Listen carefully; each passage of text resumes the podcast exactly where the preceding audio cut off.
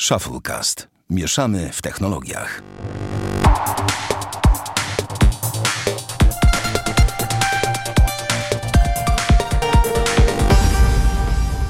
Shufflecast numer 219. Witamy serdecznie. Bartek Rogacewicz. Zdążyłem włączyć nagrywanie, siema. Świetnie. Damian Pracz. No ja też zdążyłem włączyć nagrywanie, cześć. Ale on odlicza po prostu jak jakiś chory, no nie? Ja już mu to kiedyś mówiłem. Ale to to kiedy ja mam to zacząć? No jak może Bartek, nie Bartek, może Sławek ma jakieś naleciłości, wiesz, do NASA, że tam też ale odliczają sobie, on też chce odliczać, bo co? Ale nie, ja nie mam z tym żadnego problemu z tym nie mam, tylko jakby ja jestem przyzwyczajony do tego, że jak się odlicza, no to 3, 2, 1, 0, start. W sensie człowiek chociaż próbuje się... Wartość, no to dobra, to może być bez zero, może być 3, 2, 1, start. No. Chodzi mi tylko o to, że mniej więcej, chociaż w mojej pustej głowie, tak, mi się wydaje, że tam jest sekunda pomiędzy każdą liczbą, prawda? A u ciebie to jest tak, 4, 3, 2, 1, lecimy. Ale wiesz, że ja odliczam zawsze od 6, więc tych sekund dużo masz. No, nie, dziwny jakby... człowiek jest, no taki Sławek, no czego się spodziewać. Tak, zawsze mam, coś miałem powiedzieć, a w ogóle to jest, jak sobie spojrzałem, 32 odcinek tej serii. Widzisz? Jacy jesteśmy? Chyba już czas przerwać. Nie, jeszcze nie. Jeszcze nie. Dojdziemy do wakacji i przerwiemy. No. To, a ja w ogóle mam do was pytanie, jak wam minął tydzień. Teraz ja zadam. Czekaj, myślę, co mógłbym powiedzieć. Zacząłem oglądać nowy serial na Netflixie, ale się nie przyznam, bo trochę wstyd. A w ogóle Battlestar Galactica dzisiaj się pojawiło w całości dla fanów. Wiem, widziałem twoją podnietę na Twitterze. Na Amazon Prime było stary. W sumie twoją i Andrzeja. Ej, słuchajcie, sprzedam wam fajny patent związany z Amazonem. Mianowicie, jeżeli macie konto premium, na przykład na Amazon CO UK, co nie? Jest to dokładnie to samo pod nazwą, wiecie, zalogowany i tak dalej użytkownik, musicie tylko zmienić jakby kraj, ale nie przelogowujecie się jakby na osobne konto i macie Prime'a na tej wersji brytyjskiej, ale na przykład przełączycie się na wersję niemiecką, to tam tego Prime'a nie będzie. I najlepszy patent jest taki, że jeżeli zapomnicie o tym, że w jakimś kraju macie usługę premium, pod danym kontem, to możecie nawet nie zauważyć, jak wam ściąga pieniądze z konta. To jest w ogóle... Rozumiecie, tak jakby nie ma wspólnego jednego konta, tylko po prostu wiadomo, że oczywiście gdyby to wymagało jakiegoś głębszego przelogowania i tak dalej, nie wymaga specjalnego, więc cóż, taka głupotka. Ciekawostkowa. Czyli tego typu takie jakby codzienne problemy ludzi, którzy płacą za subskrypcję w internecie, tak szczerze mówiąc. No trochę tak. No ja mogę się powiedzieć, że ja dokumentuję teraz hardo na Twitterze wszystkie moje poczynania, nawet jak rano wstanę i nie wiem. I pójdę do łazienki. To też jakby piszę, że słuchajcie, ja już wstałem, hej kochani, jakby co jestem. Aha, okej. Okay. Jak niczym Ryszard Czarnecki, który jak przylatuje do kraju, to pisze SMS-a do wszystkich mediów, że też już jest gotowy do wywiady i udział. Ale Ryszarda Czarneckiego miałem okazję poznać, tak? I no, parę razy rozmawiać. Ja ci tak zazdroszczę. Słuchaj, ja taką... No... Słuchaj, naprawdę w porze gościu, no. W porze gościu. Ja też jakby bym z chęcią bym poznał. Pamiętam, już wracali z Niemiec i była taka szansa, że tam z nami leci. Coś takiego powiedzieli, że chyba on. Ja już po prostu mówię, nie, to będzie ten piękny dzień w moim życiu. Kiedyś leciałem Wizzairem z Romanem Giertychem, też było zajebiście. Ale dobra, no wracając.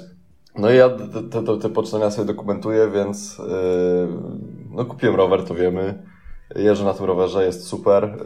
Okazuje się, że w Trójmieście, w sensie ja już tam trochę wiedziałem wcześniej, ale ściągnąłem sobie aplikację Trail Forks do tras rowerowych. Ale to prostu... czekaj, ta aplikacja jest taka, że ty sobie sam wytyczasz trasy, czy po prostu tam jest jakaś baza tras, które ludzie wcześniej wrzucali? Ona ci pokazuje takie trasy, które ludzie wcześniej wrzucali i tam na przykład w Trójmieście mamy takie trasy oznaczone nawet z hopami, czyli jakby normalnie masz typowe trasy MTB, gdzie możesz lecieć z górki na pazurki i po drodze skakać normalnie po lesie, to nie. Okej, ale mam jeszcze jedno pytanie. Tam masz jakieś filtrowanie w tej aplikacji, czy na przykład, że chcesz tylko trasy leśne, tylko masz trasy jakieś miejskie? Masz oznaczenie tras, że są... Znaczy nie ma miejskich tras, no bo po co? Jeżeli chcesz mieć miejskie trasy, to masz w strawie segmenty. Okej, bo chodzi mi na przykład, czy pokazuje ścieżki rowerowe? Nie. To jest po to, żeby jeździć poza miastem, poza ulicami.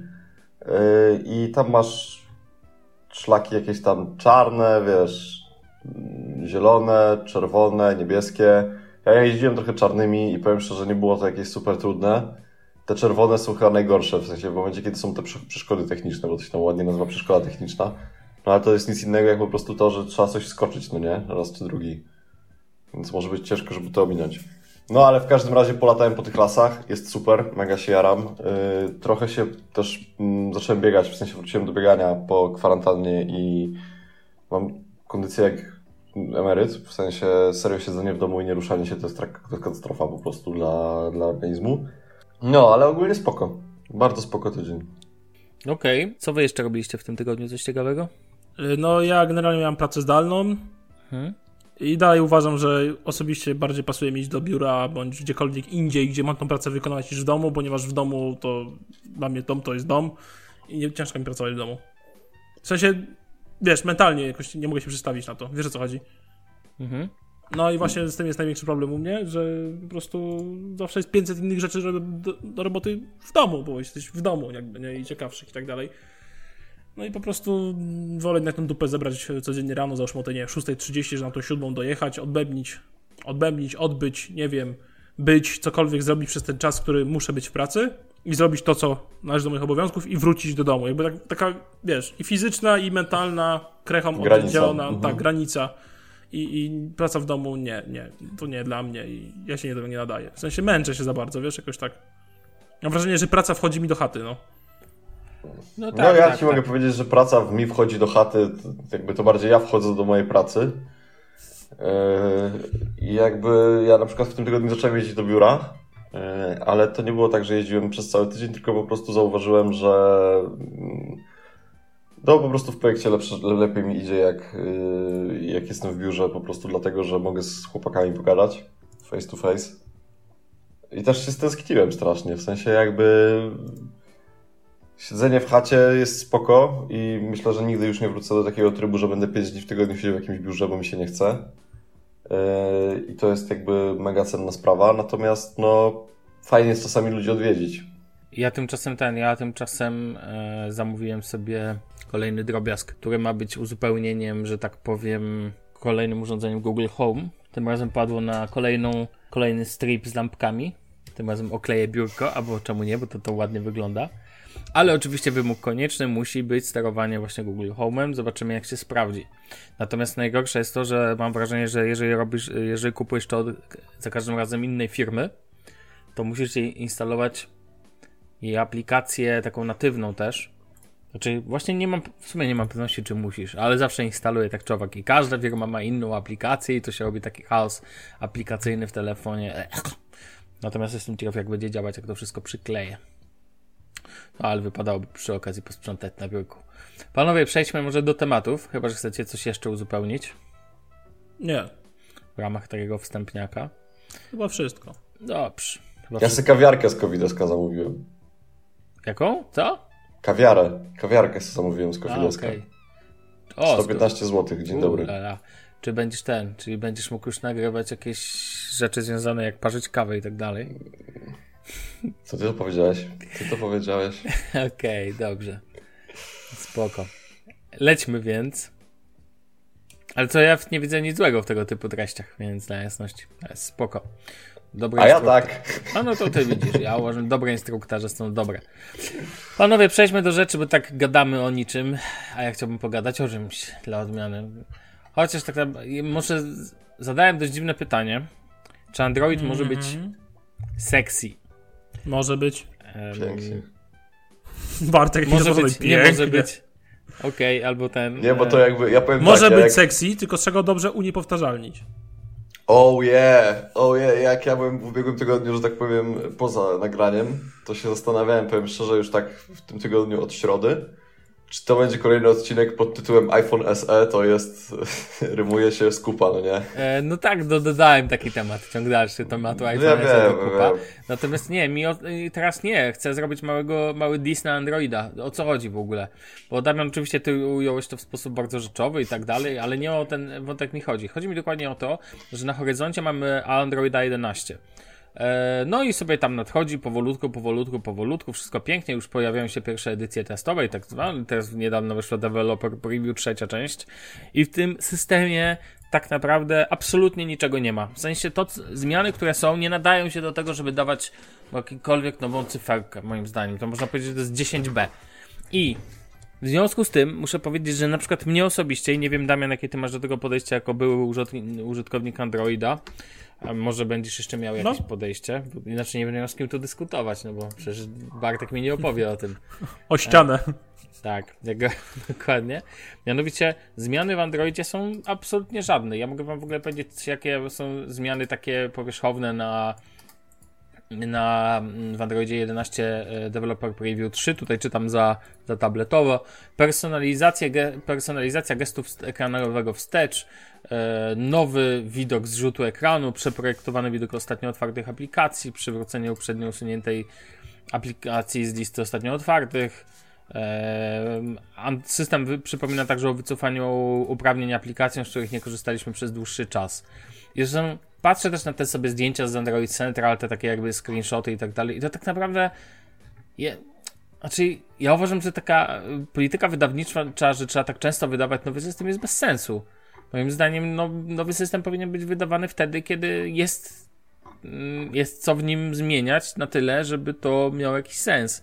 Bo tak naprawdę w przypadku Androida wydawanie kolejnych Google pędzący z tymi aktualizacjami, które tak naprawdę nie za wiele wnoszą, bo tak naprawdę pod maską też tam dużo zmian nie ma.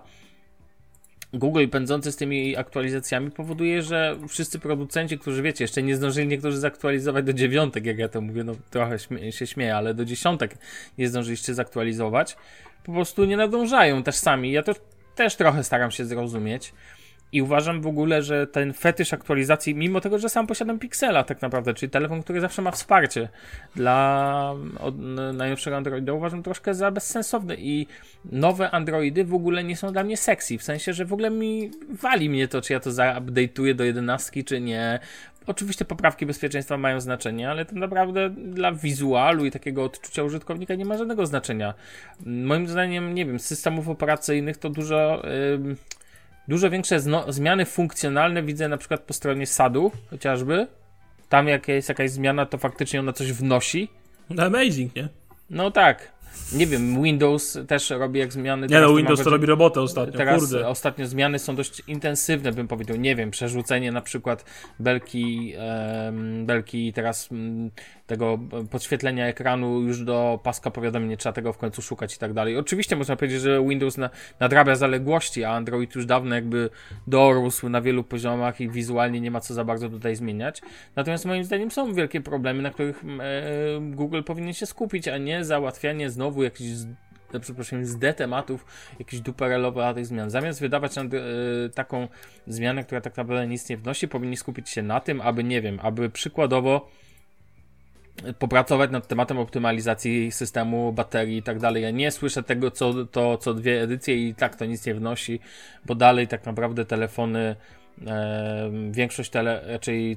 telefony z Androidem w czystej formie wcale nie oznaczają, że będzie to bardzo mocna bateria. Dopiero jak jakiś producent weźmie się za robotę specjalnie typu OnePlusy, to w tym momencie bateria potrafi być naprawdę na porządnym poziomie, tak? A w samych pikselach na przykład nigdy nie była.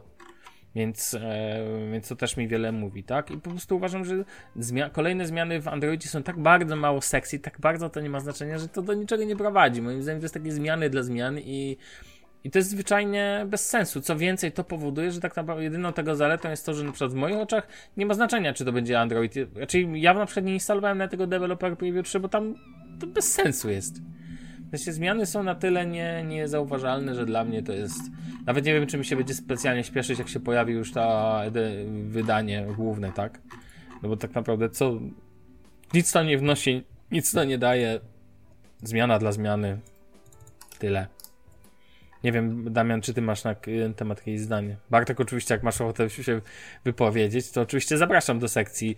Nie znam się, ale się wypowiem. Nie, znaczy, dla mnie to Google powinien ogarnąć właśnie jakikolwiek sposób formę dystrybucji systemu albo zmuszenia producentów do zapewnienia lepszego wsparcia, no bo to jest problem od lat. I wsparcia normalnego, nie na odpieprzcie, czy że często niektórzy producenci, wiesz, wypuszczają aktualizację Androida do jakiegoś telefonu. Nie mówię, że to jest regułą, ale to najczęściej chyba tak jest. Z wyższym numerkiem okazuje się, że ta wersja nowsza działa dużo gorzej niż ta starsza. No często niestety przy Samsungach jest to widoczne. To taka moja mała dygresja. Okej. Rozumiem. Nie wiem, czy Bartek chcesz coś dodać, czy możemy przejść dalej do ulubionego działu, czyli iPhone SE. SE to kupić. Tak, to ja mam jeszcze, chcę co innego dodać, że Ubisoft zapowiedział nowego Asasyna, który ma być w grudniu. Ten jak wrzucić sru zamiast na początku, to teraz proszę. Dobra wiesz, tam, ma nazywać się Assassin's Creed Valhalla i ma przenosić się jednego z moich ulubionych, że tak powiem, światów historycznych, czyli Wikingów. No ja bardzo to lubię, ogólnie lubię średniowiecze Wikingów. Więc może zabawimy się, w jakim świecie jeszcze nie było Assassin's Creed i w jakim się pojawi. W jakim świecie, tak, w jakim kolejnym świecie będzie God of War. Albo Majowie, Aztekowie, Inkowie, nie wiem co tam dalej jeszcze, Indianie. Jezus Maria, w sensie jakie to jest tragiczne moim zdaniem. Nie wiem, ale ja akurat czekam, wiesz, bo sama otoczka, przez to, że są Wikingowie, to już mnie po prostu zainteresowało. Tak samo jak fajnym asasynem był ten, co się działo w Sparcie. To nie pamiętam, jak się nazywał akurat, ale wiecie co chodzi. No tak, tylko... Ten też mi leżał. Ale czekaj, czy to jest przypadkiem tak, bo ja nie grałem nigdy w Assassina, ale to jest takiej samej zasadzie jak God of War, tak? Czyli, że po prostu chodzisz przez jakąś tam z góry ustaloną trasę. Nie, to jest bardziej otwarty świat. To jest otwarty świat. Otwarty świat.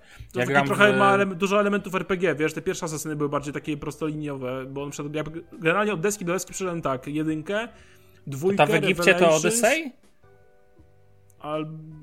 Chyba tak. Albo... To ją mam. Chyba jest, nie wiem, nie grałem. Generalnie grałem, tylko mówię, grałem w 1, grałem w tego pierwszego i potem całą tą trylogię z Ezio Auditore, czyli 2 Brotherhooda i Revelation. 3 mam, nigdy nie zagrałem, Black Flaga mam, nigdy nie zagrałem. Dodam, że 3 i Black Flaga za darmo na Ubisoftie, więc nie płaciłem, bo to ważne, dlatego mogę sobie pozwolić nie grać jeszcze w to. Ale to jest kolejna sesja, która może mnie zainteresuje jakby swoją historią. I kolejna sprawa... A tylko małe uzupełnienie, nie Odyssey, tylko Assassin's Creed Origins, żeby nie było późniejsze. A tak. Właśnie, no bo te nazwy są podobne i wiesz... To akurat mam, w to grałem i to na przykład to w Egipcie, tak? I tak wiesz, i tak tutaj w lewo to taki Assassin's Creed, w jakim świecie jeszcze nie było Assassin's Creed'a, tak? To dobra, a kolejna rzecz, jeżeli chodzi, jesteśmy przy graniu, to w sklepie Game Life jakby została wrzucona PlayStation 5, tylko wiecie co, nie wiem na ile to jest specjalne działania niekiedy, a na ile ktoś sobie po prostu wrzucił, bo wrzucił, a generalnie pojawi się w cenie 450 €. Jeżeli to by się potwierdziło i byłaby taka cena faktycznie, w co raczej wątpię, no to myślę, że PlayStation miałoby szansę nieźle zaorać, bo to daje nam cenę max 2499 po doliczeniu podatków polskich i całej reszty gówna wszelakiego. I ta cena była naprawdę uczciwa. Ale do czego zmierzam? Sony jakiś czas temu powiedziało, że zważa nad tematem dłuższego wsparcia PlayStation 4 z uwagi na pandemię koronawirusa, dlatego że jest świadome, że nie wszyscy kupią PlayStation 5 z tego względu, że jakby nie wszystkich będzie na to stać. No bo tracenie pracy i takie tam rzeczy. Więc rozważano dłuższe wsparcie do PlayStation 4, co też mnie cieszy, bo PlayStation 4 mam, tak jak sam jak Bartek oczywiście. I przez to nowsze gry dalej by wychodziły na PS4, mimo tego, że byłaby PlayStation 5. I chodzi też plotka taka, że te gry, jeżeli zakupisz na PS4, a potem kupisz sobie PS5, to po włożeniu płyty z PS4 do PS5 zaciągnie ci patch z update'em grafiki do PS5. I to by był naprawdę niezły killer feature.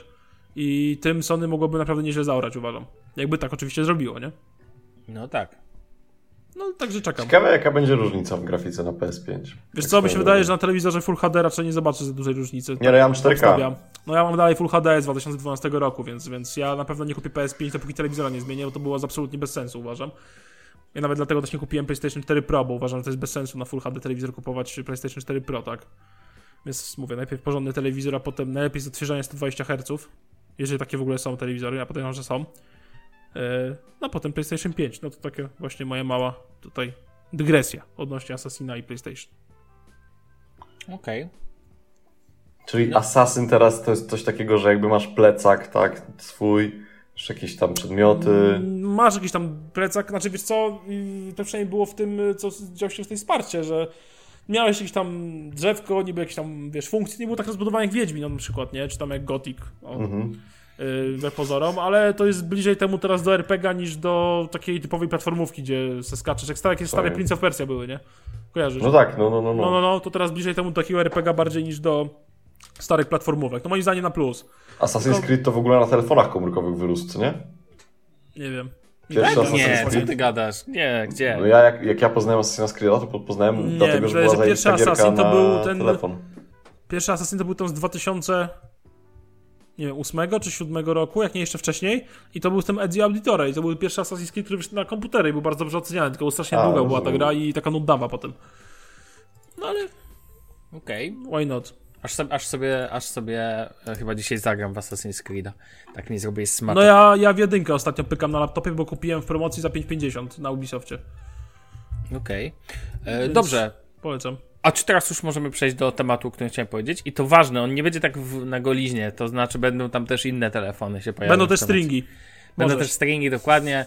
Okej, dobra, to przejdźmy może dalej. Kolejny temat to jest to, na co liczę najmocniej, czyli żartuję. Czyli jak to Bartek wcześniej ujął, iPhone SE 2020 to kupa, a chodzi dokładnie o to, że iPhone 2020 SE pojawił się w testach. Ja mam tu troszkę więcej przemyśleń i chciałbym dzisiejszym wątkiem zamknąć już ten temat, więc jakby nie będzie, że będę się znęcał jeszcze bardziej nad tym, bo ja wiem, że są wśród nas ludzie, którzy nawet być może planują zakup. Nie, ja bym powiedział, że są wśród nas tacy, co już o tym zapomnieli dawno. A no, tylko wiesz kto jeszcze żyje nie tylko tym telefonem androidowcy. No nie? Nie, ale chciałem powiedzieć, bo wiecie, ten telefon pojawił się w testach, tak? I wyszły bardzo ciekawe tematy z nim związane. Bardzo rozczulił mnie temat związany z procesorem, ponieważ wszyscy przedstawiali go bardzo mocno jako zaletę. I ciężko się z tym nie zgodzić, co nie? Ale niektórzy zapomnieli o tym, że taki procesor, nawet przy dobrej optymalizacji systemu, wymaga baterii. Rozumiecie? No wiecie, bateria, telefon, te sprawy, tam energia, ładowarka i tak dalej. No i najzabawniejsze w tym wszystkim jest to, że oglądałem kilka testów, nawet poczytałem kilka testów, przy okazji, bo to jakoś tam nie szukałem, ale na przykład jeden z moich ulubionych youtuberów, Dave2D, zrobił bardzo fajną taką recenzję iPhone'a SE 2020 i zwrócił uwagę na to, nie tylko on, bo chyba jeszcze MKBHD zwrócił, albo The Verge zwrócili chyba, nie pamiętam, ktoś też zwrócił na to uwagę, że jest problem z baterią. Mianowicie, jeżeli telefon sobie tak działa w trybie działania, to jest spoko. Typu, wiecie, mailik, jakieś coś, takie podstawy. Jeżeli natomiast włączycie jakieś bardziej wymagające czynności, co nie, to w tym momencie typu aparat, typu granie, telefon potrafi tracić 1% baterii na minutę do 1,5 minuty. Czyli tak, wiecie, rozpędza się w takim grubym tempie. I to moim zdaniem jest tak naprawdę... moim zdaniem to jest intrygujący wątek, bo pytanie brzmi, czy nagle okaże się, że procesor, ja nie jestem ekspertem od procesorów, ale pytanie brzmi, czy na przykład procesor w cudzysłowie nie jest za dobry na ten telefon, na taką, wiecie, na takie podzespoły i tak dalej. To coś jakby włożyć, wy się znacie na motoryzacji, silnik od tego AMG, co, jak to tam się nazywa, co ma Bartek, do samochodu, który, no nie wiem, do Passata. Ja nie mam AMG. Okej, dobra. Ja się tam znam na samochodach jak ten. Ale wiecie, o co mi chodzi zapewne, tak? Halo? No wiem. Jest tu ktoś? Tak. No, okej. To jedno. Dwa, na co zwrócono bardzo mocną uwagę, to aparat. I ja wiem, że już że wszyscy mówią, że on jest okej i tak dalej, ale on nie jest okej. No on robi przyzwoite zdjęcia w dobrym świetle, wszystko fajnie, ale kiedy robi się chociaż troszeczkę ciemniej, to te zdjęcia, które zresztą Dave2D pokazał i mnie po prostu zszokowały. Szok, kiedy zobaczyłem różnicę w zdjęciu między Pixelem 3A, która aktualnie w sklepie Google kosztuje 200, w oficjalnej dystrybucji 289 euro. Podaję ceny europejskie, bo wiecie, podawanie cen amerykańskich jest absurdem. Tam niedoliczone są podatki i tak dalej, i tak dalej. Natomiast iPhone SE, który kosztuje 479 euro, to jest, podaję najniższą kwotę, jest po prostu... No przy tym aż różnica jest kolosalna, tak? I owszem, procesor ma szybszy i tak dalej, ale nawet ramki są mniej irytujące w Pixelu 3a. Ja bym miał wybrać, to wybrałbym w takiej sytuacji. No oczywiście ja to ze względu na system bym wybrał i tak, natomiast wolałbym Pixela 3a. Żeby było śmieszniej, to nadchodzący Pixel 4a.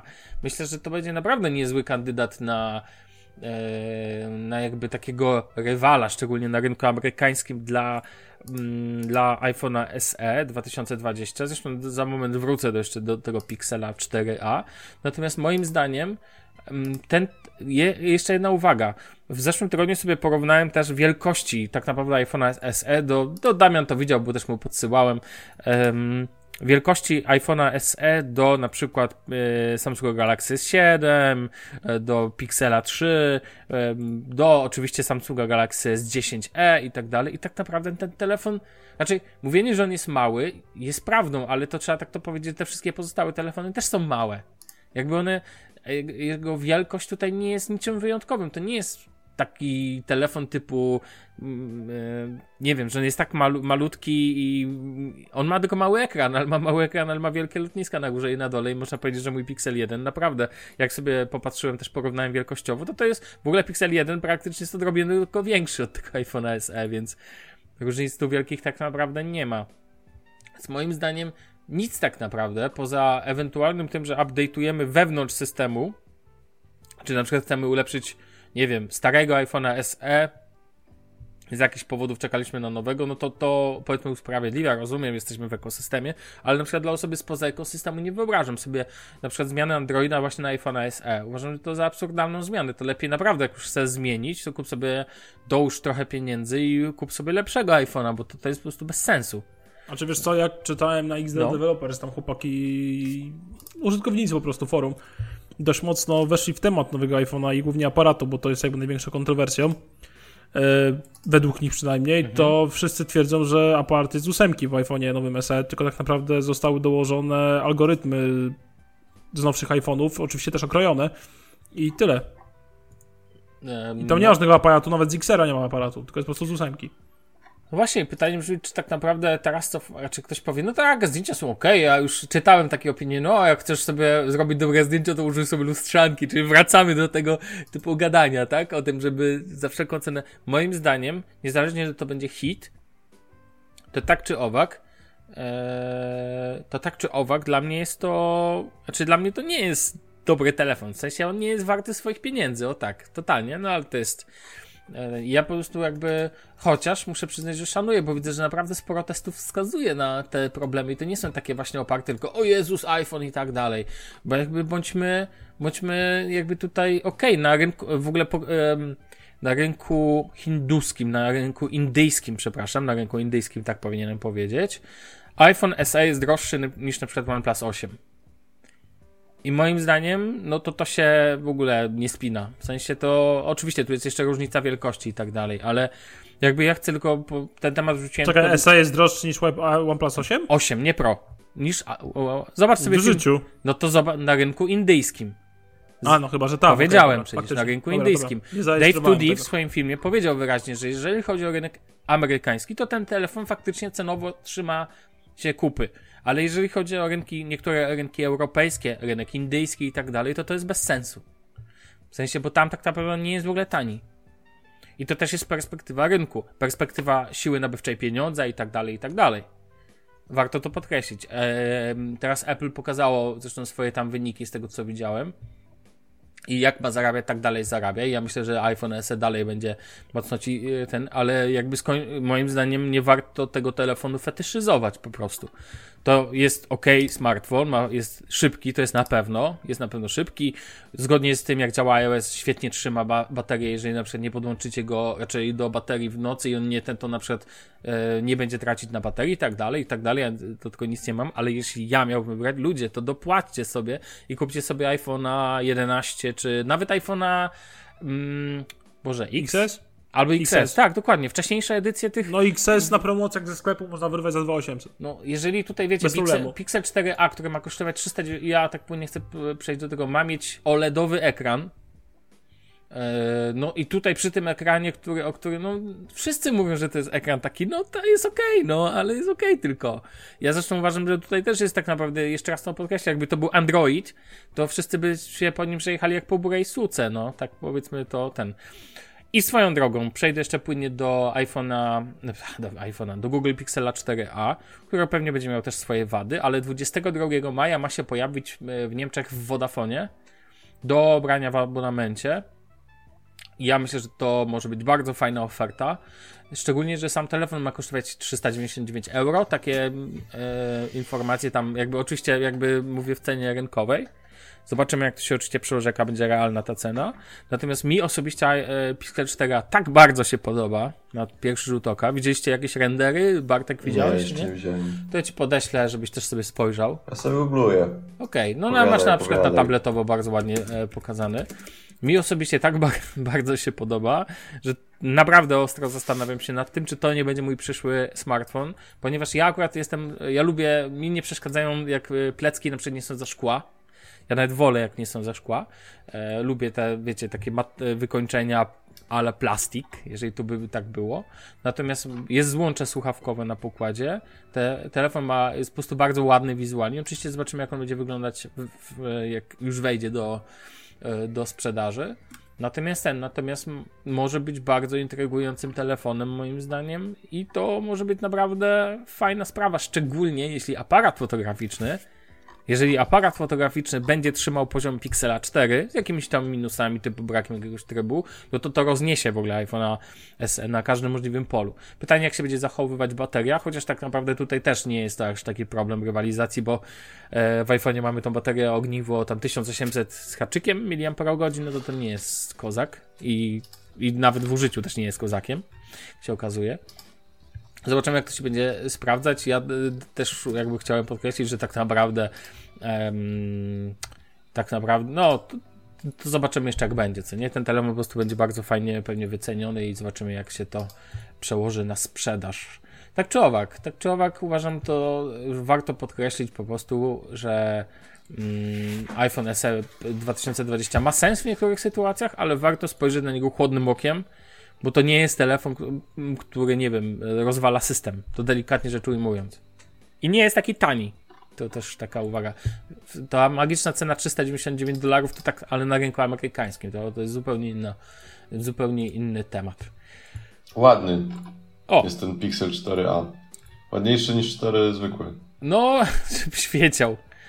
Wprawdzie ma ulubioną przez Damiana według renderów pluskwę w ekranie, w cudzysłowie ulubioną. Ja bym kupił. No właśnie mi się podoba, to może być bardzo fajnie przy dobrym aparacie i przy złączu słuchawkowym. To w ogóle jest taki mój, jak wiecie, guilty pleasure, to ważna rzecz. A w ogóle teraz widzieliście ten telefon od Motoroli nowy, czy nie? Nie. Edge'a, tego mega zgiętego Edge'a. Pierwszy flagowiec Motoroli od wielu, wielu lat i chyba jedyny obecnie nowy flagowiec, który wszedł ze złączem słuchawkowym. Taka ciekawosteczka. Ale tak w ogóle powiem wam, widziałem recenzję MKBHD i po prostu aparat robi zdjęcia, no mogłyby stanąć obok siebie z iPhone'em SE, czyli ma jakieś tam sporo wad. Do tego dochodzą jakieś problemy z według MKBHD, najgorszy w historii czytnik linii papilarnych w ekranie. W ogóle tak uważam, że teraz... A właśnie, nie macie problemu jeszcze, bo ostatnio było to, mieliśmy o tym rozmawiać, a w sumie to pominąłem. Nie macie problemu w swoich iPhone'ach z maseczkami? Jak to jest? Nie. Ty nie masz, tak? Czyli dodałeś... Znaczy ja dodałem alternatywną twarz po prostu siebie w maseczce. I to działa, tak? Czyli... Znaczy pierw skanujesz pół... twarzy z maseczką założoną połowicznie, potem drugie pół odwrotne jakby i potem to działa. Poradnik gdzieś na Twitterze krąży tam. Tak, jasne. Tylko pytanie brzmi, czy na przykład jak to z bezpieczeństwem, czy ktoś próbował na przykład... Nie, to działa, tylko wiesz co, mam problemy jak jest ciemno z tym akurat, wiesz? A, okej. No jak w ciągu dnia raczej okej, ale jak jest ciemno, mam problemy, testowałem, bo tam kilka osób zakładało maseczkę, próbowało odblokować i nie dawało rady. Okej, czyli tak, jest w miarę bezpiecznie. Spoko. A Bartek, u ciebie? No ja jakby mi się nie odblokowuje czasami telefon i mam to w dupie. A, okej, czyli po prostu...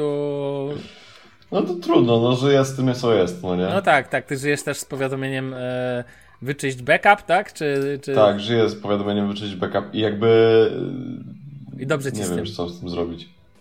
Jak to? Co nie, serio, jakby nie wiem, co z tym zrobić, ja nie wiem, jak ja mam to naprawić. Kupić iClouda. To opisz, może ktoś będzie chciał ci pomóc i powie ci, jak masz to poprawić. Jeżeli chcesz. Może tak. No. Dobrze. Okej, to tyle ode mnie tak naprawdę w tym temacie. Ja nie chcę się tutaj jakby znęcać, tylko chciałem zwrócić uwagę na pewne minusy. Ale nie chcę się znęcać, w ogóle się nie znęcam. Nie. Ale nie, czy powiedziałem coś nieprawdziwego? No, znaczy w sensie... Pokazywałem wam zresztą przed odcinkiem, jaka jest różnica w zdjęciach między 3 a... No pokazywałeś. SR. Można w sumie to wrzucić naszych widzów, żeby zobaczyli. Tak, zrobię łącznika, trzeba tylko dać źródło, że to Dave2D. No bo to z jego filmu tak naprawdę pora. No tak, oczywiście. To jest ten, ale to miazga z masakrą. Dobrze, panowie, przejdźmy więc dalej. I teraz Bartek. W zeszłym tygodniu, ty jak wiem nie słuchasz podcastu, więc pewnie nie wiesz, z Damianem porozmawialiśmy sobie o naszych... W ogóle planowaliśmy oczywiście przejść cały setup, ale jak zwykle nie zdążyliśmy, więc zdążyliśmy porozmawiać o dźwięku. Porozmawialiśmy o głośnikach stojących na naszych biureczkach, o słuchawkach, a jakże, których używamy aktualnie realnie na co dzień. Na przykład z ciekawostek Damian oddał swoje słuchawki ATH M50X teraz do naprawy. Wróciły. O, wróć. A, już są. Jak? Dobrze? Wszystko jest, Damian? Teraz? Okej. Okay. Lutownica, szybokręt. I tak się dzisiaj... Nowy pałąk i jazda. A nie, wyrzuć i kup nowe. Poza tym Damian opowiadał nowe i płaci 600 zł, czy 500 za nowe, jak mogę kupić rozpieprzone z dobrym pałąkiem za stówkę. Masz niecałą. O, Damian opowiedział o bacach krótko i o tym, że ma ich dość i je sprzedaje. Już ich nie mam. Już ich nie ma. Ja zrobiłem recenzję głęboką, że tak powiem, Jabber Elite 75T, może nawet Damiana przekonałem. Zresztą jak patrzę, jak duży, sporo ludzi o nich pisze i jakby zrobiły się, widzę, dość popularne, to też mnie to tym bardziej przekonuje, że to był dobry zakup. No, a teraz chciałem zapytać ciebie. Zacznijmy od tego, co stoi na twoich 2 biurkach, dobrze rozumiem, bo to są 2. Tak. A poza tym liczę na to, że opowiesz też o tym, jak w twoim życiu sprawuje się iPad. Bo to też jest... W sensie to było miesiąc temu, no nie? Ale co było miesiąc temu? Żeśmy o tym rozmawiali pierwszy raz. No, ale to jeszcze będzie się ciągnąć, wiesz, nie... To jest taki nasz temat, który będzie do końca tego sezonu chyba się ciągnął. Tak. Co do końca życia. Być może. Słuchaj, no dobra. I chodziło o audio, tak?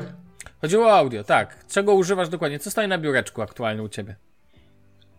Na tym, na którym pracuję, to nic. Okay. W sensie w tym momencie używam jakichś tanich słuchawek Urbanears, takich typu Earpodsy. Mhm. Bo ja kiedyś kupiłem, bo jak dostałem z nowym iPhone'em te z Lightning, których nie mogę podłączyć do Maca, więc kupiłem takie tanie z Urbanears. Ogólnie najgorsze chyba w tym wszystkim jest to, ja tego nie polecam, jak przewód jest materiałowy, w sensie jak nie jest gumowy, tylko materiałowy, bo to zbiera syf, gnój i w ogóle najgorzej. No i tutaj przed biurkiem jakby mam ten głośnik Marshalla, który już tam mam od 2 czy 3 lat. To jest taki głośnik Bluetooth, tam niby brandowanym Marshallem, ale tam to jest też tworzone przez tą firmę, tak naprawdę chyba Soundplug, czyli tą, która stoi za i Marshallem i za Urbanears. A na drugim, no to tam na drugim to już tam jest więcej szczęścia. Ale tam przy tym drugim to ja tak siadam czasami, a czasami nie, to znaczy tam są tych Yamaha HS8, te monitory, tylko jakby tak jak już mówiłem, to jest setup typowo instagramowy, dlatego że ja nie mam ogłuszoną chatę. Mhm. A druga rzecz jest taka, że no ogólnie to tam jest podłączony ten Steinberg UR242, z tego co pamiętam, to jest taka karta dźwiękowa zewnętrzna. Taki interfejs w zasadzie, bo tam można i podłączyć 2 wejścia, 1 wyjście, no tam można trochę podziałać. No i obok tego stoją 3 zabawki do grania sobie muzycznie, czyli Digitone, Octatrack i Novation Circuit. A ze słuchawek na co dzień to korzystam albo z AirPodsów Pro, albo z Sony WH tych bezprzewodowych, wokółusznych, tłumiących jakby hałas, tak? Mhm. Skończyły się już trochę czasy jakiegoś szaleństwa, powiem szczerze, takiego, w sensie nie wiem, czy to jest tak, że jakby ja jakoś tak zmieniając swoje podejście do wydawania pieniędzy i tak dalej, przestałem być taki, wiesz, że siedzę i myślę sobie, o kurde, kupię sobie zajebiste i tak dalej. Wydaje mi się, że trochę tak, bo po prostu ja już teraz bardziej podchodzę do tego na zasadzie funkcjonalnej i szczerze mówiąc, no to bardzo wygodne. Ale to powiedz, których słuchawek używasz częściej? No chyba najczęściej używam AirPodsów, ale to nie jest kwestia tego, że one są najlepsze, tylko to jest kwestia tego, że są najmniejsze. Po prostu to jest tak, że jak siedzę sobie w domu, to wolę używać tych Sony, no nie? Ale AirPodsy są dużo fajniejsze do rozmów telefonicznych, bo mają lepszy mikrofon. No i do takich tam jakichś, nazwijmy to, sytuacji on the go. Okej, dobrze. Bo widzę, że tutaj tak naprawdę zamknąłeś temat w 4 minuty, szanuję. Tak, jakby... No to iPad, to przejdź pan do iPada, bo jak tak naprawdę go, jak on się w twoim, do czego ci służy, jak się w twoim codziennym setupie umiejscawia i przypomnij też jakiego posiadasz. Chyba, że posiadasz więcej niż jeden. Nie, no jest jeden. I ogólnie... A jaki? iPad Pro 2018, 256 giga, wersja Wi-Fi. Czarny. Z klawiaturą? Nie. A, okej, czyli nie masz tego użycia. Bo on inaczej niż iPhone SE 2020 cały jest ekranem, tak? Czy... Ja tak. Okay. To było rzeczywiście przenika po raz pierwszy. Ale to jest, w sensie z tym iPadem to jest ogólnie ciężki motyw, dlatego że no to jest jakby, pamiętam jakśmy nagrywali na początku Shufflecasta i ja miałem tego iPada mini jeszcze i próbowałem tam coś zakombinować na nim, no nie? Mhm. I teraz mam iPada Pro i tak naprawdę nie wiem, chyba najgorsze w tym wszystkim jest to, że tak jak się rozwija iPad, tak równolegle ja się rozwijam. Czyli to, co iPad nadrabia, to ja już zdążę odejść, no nie? I to jest trochę tak, że jakbym był social media ninją dzisiaj, to mógłbym na takim iPadzie zrobić wszystko, ale ponieważ nie jestem, to taki iPad dla mnie to jest bardziej taka zabawka, w sensie tak do rzeczy. Było review pierwszego iPada Pro, tego z tym, co cały był ekranem, od MKBHD. No i on tam opowiadał, że to jest fajny, taki fajny iPad, że jakby rzeczywiście można by trochę tego traktować jako komputer, no bo sobie możesz maila sprawdzić, coś tam zrobić, tak dalej. I rzeczywiście tak, no możesz to zrobić, tylko jakby, no nie wiem, no nie wiem. Ja mam egzystencjonalny problem pod tytułem dziwne problemy z dostępnością tego urządzenia. Co to znaczy? To znaczy, że dla mnie tryb okienkowy, w którym ja muszę pamiętać, że jak przesunę palcem źle i to się rozpieprzy, jednym słowem, to jest upierdliwa rzecz. Dla mnie gesty na iPada, które z jednej strony są fajne, bo jest kilka fajnych gestów, ale z drugiej strony są trochę na zasadzie takiej, że albo je znasz, albo spieprzaj. To też jest coś upierdliwego. Bardzo lubię to, że mogę na iPadzie sobie posiedzieć w taki dzień jak dziś, gdzie po prostu sobie uruchamiam jakiegoś, nie wiem, Spotify'a, puszczam sobie na głośnik Bluetooth, czytam sobie jakieś rzeczy, mam dwa okienka otwarte, jest fajnie i to jest super, w sensie naprawdę pod kątem dźwięku, pod kątem ekranu, kolorów, aparatu, obróbki zdjęć na tym i tak dalej, to jest kozacka sprawa, naprawdę turbo fajna sprawa, ale tak, żeby wziąć tego iPada i na nim coś zaprojektować takiego hardego, to nie, sorry, w sensie mam znajomych. No ale masz tego przecież, masz pensila tego, tak? Czy nie? Ale to jest, teraz to podchodzi do tego jak taki, wiesz, żuk, no bo ten pensil to jest bardziej do rysowania i właśnie o tym chciałem powiedzieć, że jakby ja tego pensila praktycznie nie używam i to jest kurwa, to jest jakiś ewenement, w sensie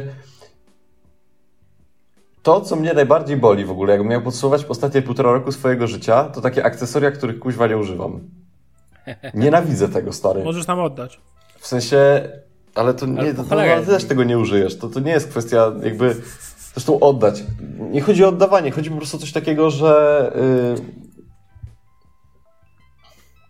no nie wiem, no rysujesz kurde w rastrach, no to jakby no nie trzeba dużo mówić, no rysujesz w rastrach, czyli jeżeli jest tak, że bierzesz sobie takiego iPada i projektujesz sobie na nim logo, które sobie na nim naszkicujesz i nawet, kurde, ogarniesz konstrukcję i wszystko i to logo będzie grało, to i tak potem musisz wziąć jakiegoś Affinity designera lub też ilustratora i zrobić to do wektora. No to ja mam pytanie, po co po prostu, po co się męczyć? W sensie, to już lepiej jest wziąć kartkę, ołówek, zachować te 5000 zł w portfelu i narysować i wyjdzie na to samo, bo i tak będziesz musiał wziąć, zrobić screena czy tam skan i to przerobić na krzywę, tak? No i to jest właśnie jakby dla mnie, na przykład ja mam coś takiego wewnętrznie, że ja czasami sobie myślę o tym, że mógłbym wziąć takiego iPada na spotkanie z klientem i zacząć coś szkicować. Tylko potem myślę sobie, że jednak byłoby mi wstyd. Myślisz? Bo dla mnie zawsze, jak ja mam takie sytuacje, gdzie, a mam takich, jakby mam kilka takich sytuacji, gdzie zdarzyło mi się, że na jakimś kreatywnym spotkaniu ktoś mi wyjechał z jakimś Surface'em z rysikiem albo z iPadem z rysikiem, zazwyczaj z iPadem, ale okej. To więcej, powiem tak szczerze, otoczki niż to było warte, no nie? I to jest w ogóle chyba największy problem tego typu użytkowania jakichś takich elektronicznych rysowniczków, Bo to jest fajne akurat, że możesz sobie jakieś tam... Bo ja sobie w ogóle ściągnąłem Procreate'a i tak dalej i to jest bardzo fajna zabawa, jakby nie będę do tego negował. Natomiast w takim zakresie, gdzie jakby ktoś ci płaci za twój czas i ty za to bierzesz hajs i jakby jesteś tam jakby pro, specjalistą, whatever, to taki iPad to jest więcej zachodu niż to warte, moim zdaniem. Na razie, nie wiem, może kiedyś będzie inaczej. No i nie jestem w stanie wybaczyć tego Apple'owi, nie jestem w stanie, że nie mamy terminala na iPadzie. W sensie uważam to po prostu jakby brak możliwości programowania na iPadzie w jakimś C++ czy czymś, czyli w takich, nazwijmy to, zakresach dolnych nauki programowania na normalnym jakby środowisku, w normalnych warunkach, na normalnej zasadzie, to jest idealna nisza dla tego urządzenia. Tym bardziej, jeżeli teraz jest do niego klawiatura, która jest z prawdziwego zdarzenia i po prostu tam ludzie mówią, że brakuje przycisków funkcyjnych w tej klawiaturze. No ja powiem tak, ja byłem trochę zdziwiony, że ich nie ma, ale ja tak szczerze, jak używam komputera, to ja używam jakby skrótów klawiszowych, a nie przycisków funkcyjnych, więc akurat to mnie aż tak bardzo nie boli i wiem, że spokojnie na iPadzie dałoby się to ograć, w sensie... Ktoś powie, że chciałby mieć przyciski funkcyjne i spoko, natomiast mi chodzi o to, że na przykład korzystając z jakiegoś terminala czy czegoś, ja używam jakby klawiszy do rzędu numerycznego. Mówię poważnie, nie używam Escape'a, w sensie i jakby mi to pasuje, no nie? Ale no świetnie by było i naprawdę byłbym zachwycony, gdybym mógł na iPadzie programować, bo wtedy by było tak, że rzeczywiście mógłbym wziąć komputer domowy i go sprzedać. I korzystać z iPada tylko, dlatego że po prostu byłbym w stanie jakby pewne małe rzeczy doprowadzać do końca i dopinać. Projektowania nie widzę na iPadzie, w sensie takiego jak UI i UX, bo po prostu komputer 15-calowy, w sensie ekran 15-calowy jest czasem za mały, a wsparcie iPada dla zewnętrznych ekranów jest no, słabe. Okay. W ogóle to nie jest jakby, to nie jest ten workflow, no jakby ja w swojej pracy jak mam, to tych okienek jest dosyć sporo, w sensie i to nawet już, ja już tak tego się ograniczam z czasem, w sensie ja już przeszedłem z tego Chroma na Safari, staram się nie trzymać jakichś kart starych, staram się cały czas zamykać to, czego nie używam i tak dalej, ale tego jest tak dużo, mam, nie wiem, na co dzień w pracy mam otwarte jakby jakiś program do projektowania typu Sketch, do tego mam otwartego jakiegoś Slacka, bo go po prostu potrzebuję, do tego mam otwarte jak jakąś Mozillę czy coś, w której mam dokumentację, na podstawie której pracuję, a do tego jeszcze mam, nie wiem, otwartego jakiegoś Twittera czy coś, no ten Twitter to już tam pół biedy, ale Spotify'a chociażby, no mam otwartego i będę go miał otwartego, to nie jest coś, czego nie będę miał. iPad tego nie wspiera, w sensie nie daje tych możliwości i ja jeszcze chciałem powiedzieć, że myślałem o tym, czy by nie spróbować tam się pomęczyć jakoś, w sensie nie żeby na tym pracować tak na stałe, tylko jest Figma, to jest taka aplikacja do projektowania, która jest online, ona nie jakby nie ściągasz jej fizycznie na komputer. I tam rzeczywiście to wsparcie myszki i tak dalej, ewentualnie na tym iPadzie mogłoby coś dać. Tylko to też jest taka sytuacja takiego wąskiego gardła, no bo ktoś ci przychodzi i mówi, że on chce w Sketchu i nagle, kurde, musisz wymienić komputer, no nie? No to chyba nie o to chodzi.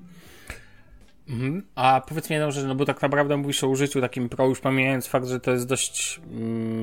no nie ma terminala, nie masz klawiatury, rozumiem, że wtedy byś mógł kupić. Nie, mam tego Logitecha K380. A, jego możesz, no tak, możesz go połączyć. Natomiast a tak naprawdę realnie w ciągu codziennego dnia, bo to powiedziałeś zalety, wady, ale to są często takie rozważania typu, co bym zrobił, ale tego nie robię. A chciałbym wiedzieć, jak realnie używasz iPada teraz, jak on... Do czego ci służy w twoim wieczorem w łóżku? To też chyba w kontekście tego, że Damian w przyszłości myśli o iPadzie, co nie, Damian? Co nie, dokładnie. No, więc to można powiedzieć... No to ja używam iPada do tego, żeby koordynować kampanie AdWordsowe i marketingowe. Mhm. Ale to jest tak, że używam go po prostu jako taki drugi komputer trochę, tylko to jest tak, że na przykład jak wieczorem coś robię i sprawdzam jakąś sprzedaż czy coś, to wtedy korzystam już z iPada, bo mi się nie chce komputera targać do łóżka. Mhm. Jakieś tam filmy, seriale to wiadomo, do tego właśnie jakieś takie tematy muzyczne czy coś, w sensie iPad ma zajebistą bibliotekę aplikacji, które są do tworzenia muzyki i tak dalej. I to jakby ja już nie będę wchodził w to, czy to jest konieczne, bo nie, to nie jest konieczne, ale tak samo jak nie jest konieczne to, żeby kupować, tak jak ja sobie kupiłem Octatracka za 6 koła, który jest sekwenserem do grania, bo można przecież ściągnąć, nie wiem, Abletona albo to jest Halogic na Maca. Okay. I tam też będzie działać. Ale chodzi mi tylko o to, że iPad ma zajebisty to portfolio takie muzyczne. Ja tam sobie to bardziej eksploruję niż używam, ale jest spoko. No do tego właśnie te takie reedytowe tematy. Podoba mi się jeszcze ten Pixel Matter Photo, czy coś takiego. Kupiłem sobie ostatnio za 24 zł.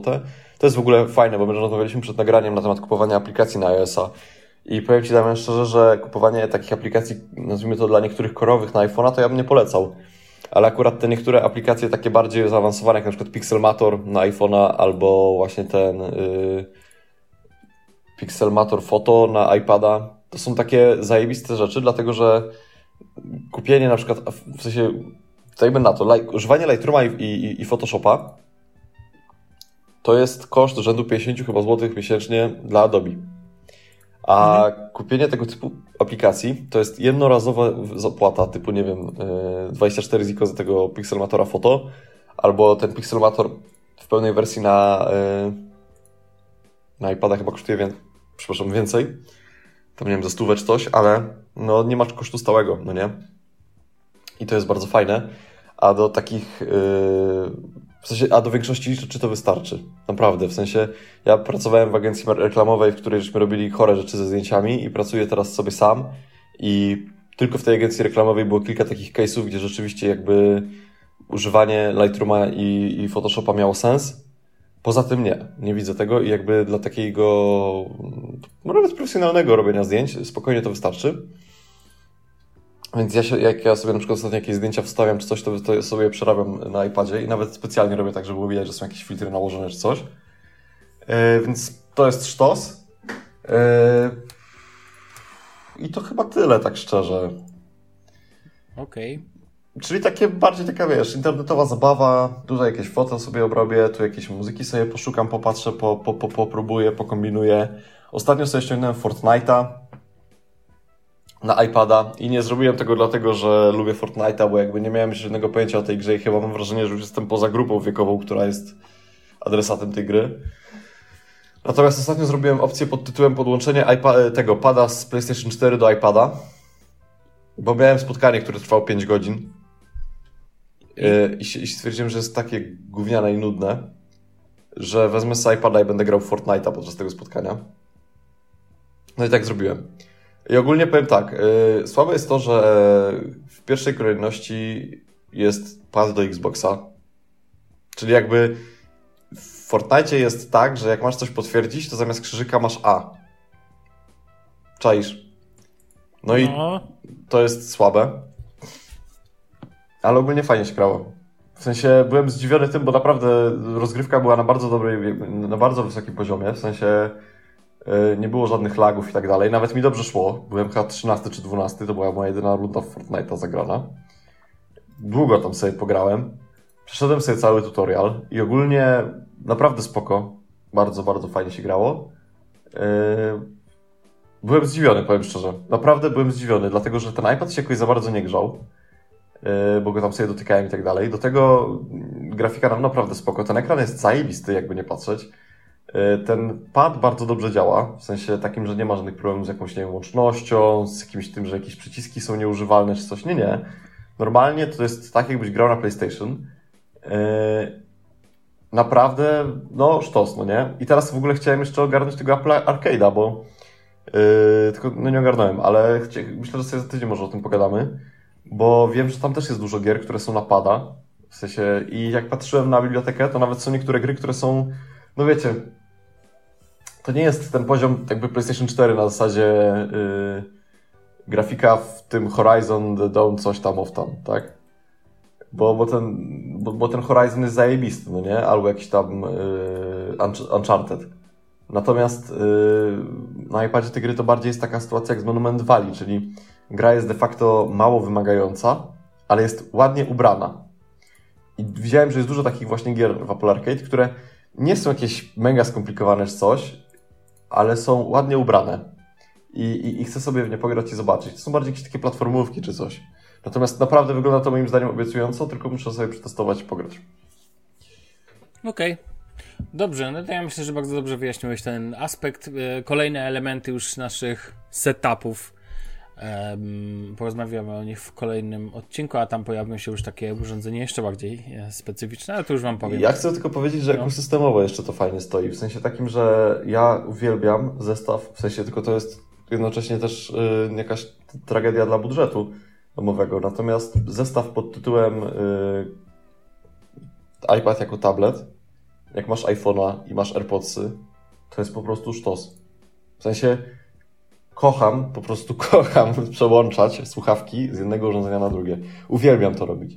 Dlatego, że jak przełączam te Sony, to dostaję kurwicy, bo za każdym razem muszę odparować, w sensie wyłączyć, włączyć tryb parowania, poczekać, połączyć i działa. Wiem, o co ci chodzi. Że... A czasami jeszcze nie działa. Te Apple'owe są dużo lepsze. Tak, nie? A te Apple'owe po prostu AirPodsy, w sensie ja już nie mówię o tych Pro, bo tam już jak ktoś chce, no nie? Ale to jest, no to jest sztos i to... Jezus, sorry. To jest po prostu...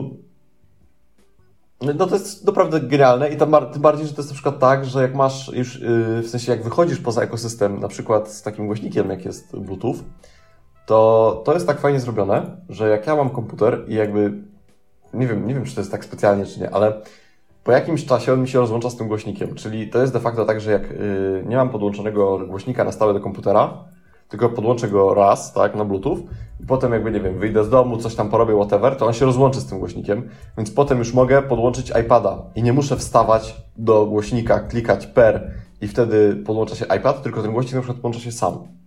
Z tymi słuchawkami Sony niestety tak nie jest. One po włączeniu ponownym jakby pamiętają, do czego były podpięte i się łączą automatycznie z tamtym. Z jednej strony jest spoko w używaniu takim normalnym, ale no w takim, jak masz więcej urządzeń, to już trochę gorzej. Ale po prostu AirPodsy, w sensie powiem Ci, Damian, tak, jak będziesz miał, w sensie Ty nie pracujesz może tak, bo ja w swojej pracy dużo dzwonię i tak dalej, no nie? I dla mnie na przykład te słuchawki są dosyć istotne pod tym względem, że niestety spędzam 4 godziny chyba na 8 pracy na telefonach, tak szczerze, ja jestem jak pracownik call center prawie, że. Mhm. I dlatego ja to tak widzę, no nie? Ale Tobie, jak Ty byś miał iPhone'a i miałbyś te AirPodsy, i do tego miałbyś jakiegoś iPada albo Maca i byś się przełączał i byś rzeczywiście tego potrzebował, w sensie takim, że właśnie byś gadał czy coś, to też by był na maksa zajarany. Powiem Ci, bo to jest po prostu... Wiesz, jak ja mam super problem? Ja mam problem taki, że dla mnie AirPodsy są przebrzydle, brzydkie. One są po prostu brzydkie. No nie rozumiem, no to są jakieś, wiesz, ale to jest cała gama słuchawek Beats, które wspierają tego typu przełączanie, no nie? Tylko to jest wszystko, wiesz, jak widzę tego, ja widzę cenę taką za kibicy i potem patrzę, co w tej cenie mogę mieć, to co mogę mieć, okazuje się, że jest dużo lepsze, no to nie widzę sensu, no. No ja na przykład mogę powiedzieć, że swoje słuchawki Beatsy stare, te Beatsy X, to tam leżą gdzieś na półce, ale chyba sobie będę ich używał na rower, bo one mają ten pałąk, więc jakby nie... Jest bardziej stabilne, tak mówisz? Jest śmieszna szansa, że jak będziesz jechał 50 na godzinę, to ci AirPods wypadnie z ucha i poleci na dół, no nie? No tak, słusznie. Bo z AirPodsami się boję jeździć i to jest jedna sytuacja, a druga też są te Beatsy Solo 3 i powiem szczerze, że ja je kupiłem, ja ich używam do DJ-ki i dalej ich używam do DJ-ki, natomiast one się strasznie brzydko starzeją. Ja nie wiem, czy ty masz, Sławek, tak samo, natomiast u mnie po prostu, kurwa, przepraszam, farba schodzi jak nie wiem. Nie mam takich problemów. Nie schodzi ci farba z słuchawek? Nie, jakoś nie mam takiego. Ja po prostu, w sensie, ja nie dość, że mam na głowie, ja mam taką cerę i tak dalej, że ja mam kujawski po prostu z głowy codziennie, więc te słuchawki są tłuste jak cholera. Kujawski. To jeszcze po prostu to, jak ich używam, je noszę gdzieś i tak dalej. I ja, no okej, nie noszę ich w etui, no ale... No umówmy się, ja niczego nie noszę w etui poza telefonem, w sensie komputer ewentualnie, tak? Tych Sony też nie noszę w etui, a wyglądają jak normalnie, no nie? A po prostu te Beatsy mają taki rancik, który tam jest jakby był taki ala lakierowany, no i ten lakier to po prostu schodzi jak miło, no nie? Jak skóra na plecach po majówce. Mhm. Spoko. Dobra, panowie, kończmy już. Myślę, że to już ten czas. Dotarliśmy, jak ja to mówię, do brzegu. Okej. To ciąg dalszy zrobimy w kolejnym odcinku, ok? Dobrze. Dobra, do usłyszenia tak to za tydzień. Na razie się nie spodziewał tego zakończenia, ale szanuję. A w sensie? Ja myślałem, że jeszcze będziemy o czymś rozmawiać. Że co? Że będziemy jeszcze o czymś rozmawiać. Nie. Widać nie patrzysz na listę tematów. Dobrze. Przed odcinkiem. Typowy Bartek. No. Dokładnie. Ignorancja. Dokładnie. Podcastu nie słucha. A wiadomo. Dobra. Jeszcze przychodzi przeklina. Dokładnie. Przychodzi przeklina, wiadomo. Wpuścili na salony. No ja nie wiem. Zwierzaka. No, dokładnie. Okej. Słyszymy się za tydzień. Na razie, cześć. Pa, pa.